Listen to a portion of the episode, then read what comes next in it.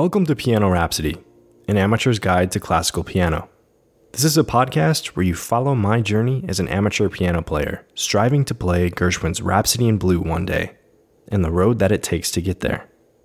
Every week, we dissect one of the pieces that I encounter along this road, exploring the history surrounding the work and the music within. The goal is that we all leave each week a little more knowledgeable and appreciative of classical music, and can build on that foundation to talk about more complex works in the future. This is episode 8.1, the start of a new series. We've spotlighted Bach in the Baroque period, then Beethoven in the classical period, and we just finished up with Chopin in the Romantic period. Now we're going to move into the post Romantic period, starting roughly at the turn of the century in the year 1900. When we've touched on this music era in the past, we stuck with the tried and true French Impressionist composers Debussy and Ravel. But for this series, we're going to spotlight a new composer that started his career a little bit before those two and helped to inspire their Impressionist movement a man by the name of Erik Satie.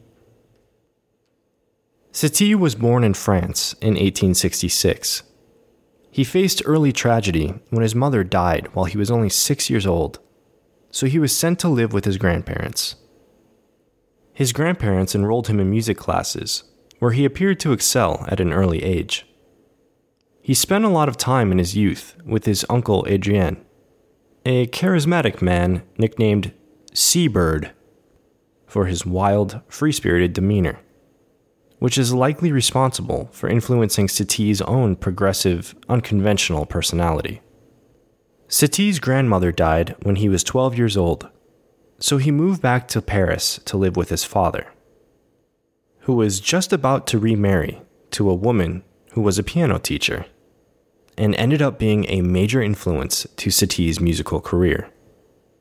Satie wrote several short salon pieces with his new stepmother, who taught him the ropes of composition.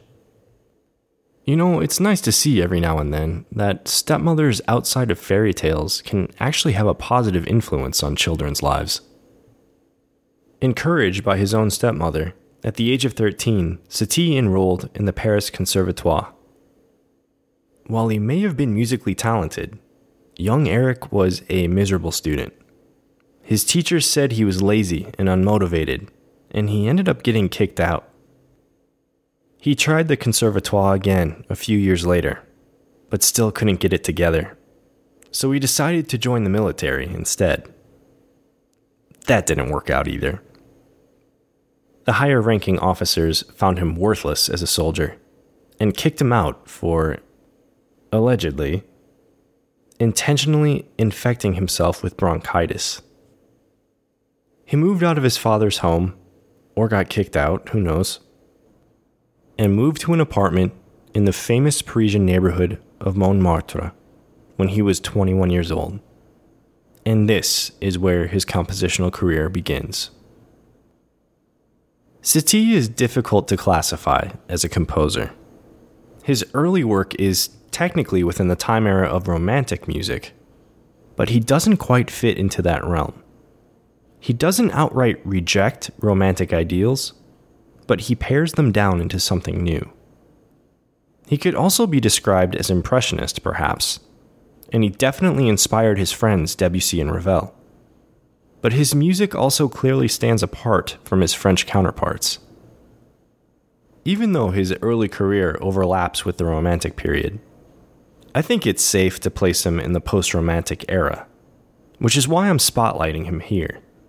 But I find him less of an Impressionist and more as the early beginnings of modern minimalism. Although, with the caveat that the term minimalist was not coined until the 1960s so it wouldn't be fair or accurate to retroactively label Satie a minimalist. You'll hear the romantic influence of beautiful melodies with melancholic expression, but Satie usually reduced these ideas down to a single melodic line with simple accompaniment.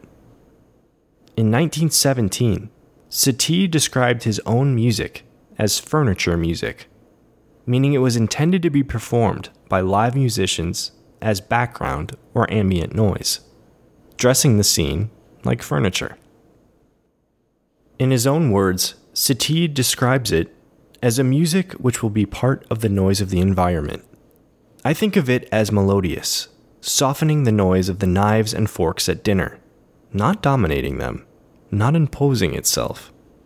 It would fill up those heavy silences that sometime fall between friends dining together. It would spare them the trouble of paying attention to their own banal remarks. And at the same time, it would neutralize the street noise, which so indiscreetly enters into the play of conversation. To make such music would be to respond to a need. It's the exact opposite of Beethoven, who demanded that musical performance at hand deserves the audience's utmost attention. Beethoven would have likely criticized Satie's school of thought and would have found him regressive. This genre of furniture music was revived decades after Satie's death in 1952 by a composer named John Cage, this time labeled ambient music. Ambient music would inspire composers like Philip Glass and Steve Reich to birth the musical movement of minimalism in the 1960s. And that's why I would argue that Satie is the spiritual father of minimalism, even though it would be unfair to label him as a minimalist, since the term did not apply at the time. One of Satie's first major works is a trio of pieces he wrote in 1888 called the Gymnopédie. It's an unusual title that today is almost exclusively associated with Satie, but whose origin can be traced back to the Greek word gymnopedia. Referring to an ancient festival celebrated in Sparta every year, where a bunch of naked youths danced and sang to celebrate the Spartan victory in Thyrea and the god Apollo.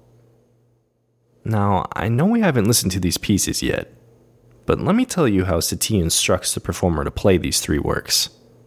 Number one, slowly and painfully. Number two, slowly and sadly. And number three, slowly and gravely. So I find it difficult to believe that these three works were inspired by a naked celebratory festival, given instructions like that. A theory that I find a little easier to believe involves the definition of gymnopédie from Dominique Mondo's musical dictionary, where it is defined as, quote, a nude dance, accompanied by song, which youthful Spartan maidens danced on special occasions. So while this definition isn't quite historically accurate to the festival, it may be the picture that Satie had in mind while he was writing these works. The first and third Gymnopédie were published the year that they were written, in 1888, but the second one was published seven years later, in 1895. It's uncertain exactly why the gap exists, but there were several advertisements, including in the famous Parisian cafe Chat Noir, that the second Gymnopédie was coming soon. So maybe it was some kind of advertising ploy. Seven years seems like a long time to keep your fans waiting, though. Satie's popularity began to take a dive in 1896, which caused his financial situation to take a hit. Around the same time, Debussy was soaring to popularity, and he decided to help his friend Satie out by arranging the Gymnopédie for orchestra and drawing attention to Satie's work.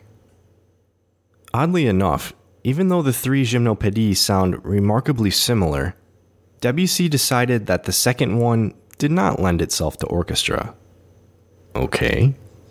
And then, for no apparent reason, he also flipped the order of Satie's original numbering. So Satie's first gymnopédie is Debussy's third, and Satie's third gymnopédie is Debussy's first. Debussy's decisions make absolutely no sense to me. It seems like it might be a power trip, but I have absolutely nothing to back that up except pure speculation. I guess you just can't question genius. To be great is to be misunderstood. Isn't that what they say? The Gymnopédie are the most famous works of Satie's career and still pop up everywhere in modern culture. there's a good chance that even if you don't recognize these works by that unusual French title, that you might be familiar with the music. Like, for example, in the movies. There's a scene in The Royal Tenenbaums between Luke and Owen Wilson where instead of dialogue, this piece plays. You might have also heard it on television in the recent popular Netflix series, The Queen's Gambit, during the scene where Beth's adopted mother plays the piano. That piece is Satie's Gymnopédie number 1. Or maybe in video games, like Persona 2 or Mother 3. And even in modern pop music. Lana Del Rey used Gymnopédie number 1 to close out the music video for her song Carmen. And in Janet Jackson's hit song Someone to Call My Lover, she not only borrowed the famous guitar riff from the band America's Ventura Highway, but she also sampled Satie's Gymnopédie number 1 for the chorus. Check it out. You have to pay attention to the chiming in the background.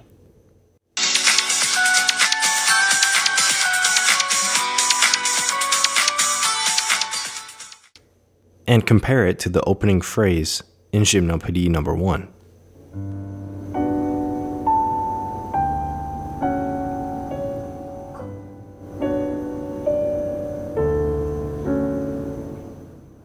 This piece even popped up in a novel I read from a few years back called The Alice Network by Kate Quinn. The novel is fictional, but has historical elements of a female spy network during World War I. This is a passage from the novel where the villain of the story plays piano for one of the girls. He began to play, a fragile melody that rose and fell like the sound of rain. Satie, he said, one of the gymnopédies. Do you know them? He continued to play, the melody soft and lulling. Satie is an impressionist, but less indulgent than Debussy. He has a clarity and elegance that is uniquely French, I have always thought. He evokes melancholy without unnecessary flourishes, like a beautiful woman in a perfectly simple dress, who knows not to tart it up with too many scarves. I half agree with the guy. Definitely appreciate the references to Satie's minimalist approach, and find the simple dress analogy pretty apt. But let's not be too harsh on Debussy. Indulgent? I guess that's why he's the villain. So let's get into our piece of the day and take a look at the first Gymnopédie. Also, probably the most well known piece of Satie's entire career. The piece is set in 3 4 triple meter and marked slowly and painfully. It opens with the steady accompaniment from the left hand that will carry through the entire piece.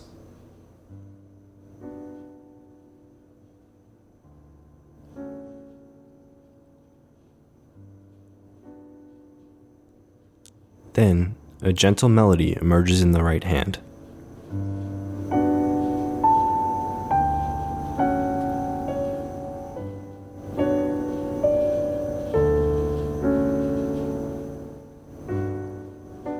The piece opens in the key of D major, but does not follow a conventional harmonic structure. It shifts to D minor, then A minor, which gives a moment of minor melancholy.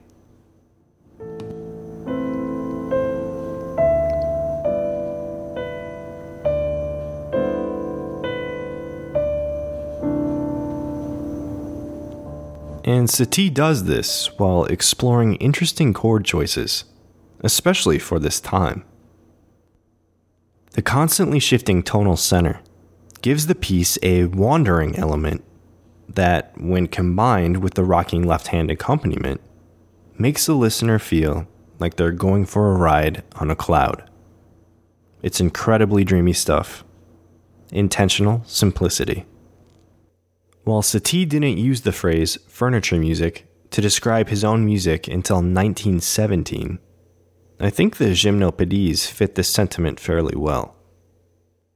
Actually, Satie would probably be pretty annoyed with me for even trying to analyze his work, as he viewed it more as background noise. Speaking of interesting chord choices, Satie decides to mark the end of this work with a dissonant chord choice that always hits me a bit like a small nail on a chalkboard.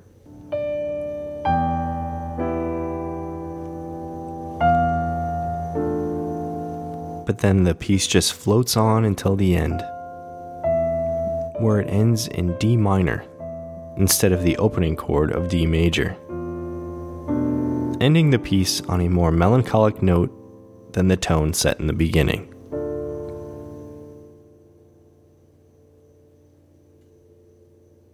So let's listen to the entire thing. A precursor to ambient music that tends to slow everything down for a few minutes. This is Erik Satie's famous Gymnopédie number 1.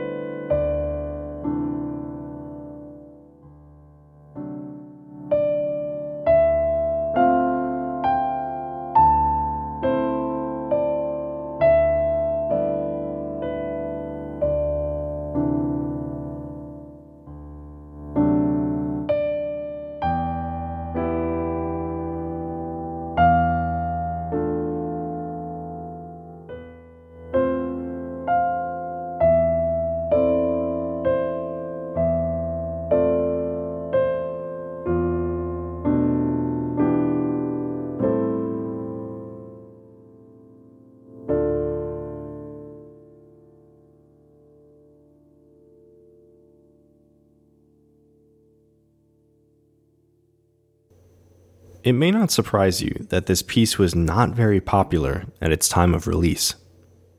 It broke a lot of the rules of romantic harmony and has very little development. It mostly just drifts along aimlessly. It would take around 20 years for this avant garde work to start garnering the appreciation that it deserves. Guess the public had to catch up to a piece that was ahead of its time. Next week, we'll continue our discussion of Erik Satie with an exploration of another one of his works called A Gnossienne. And we'll talk about some of Satie's many eccentricities. You can find the standalone recording of this work directly in the podcast feed. If you'd like to hear my recordings of the other two Gymnopédies, check out Piano Rhapsody on SoundCloud, and you will find them there along with all of the other tracks that we've discussed so far on this podcast. You can find me on Twitter at Piano Rhapsody or email me at pianorhapsodypodcast at gmail.com if you want to reach out with any questions or comments. If you haven't already, please hit the subscribe button on your podcast player. It's the easiest way to never miss a new episode. Thanks, as always, for your time and your ears, and I'll talk to you all next week. Where's that outro?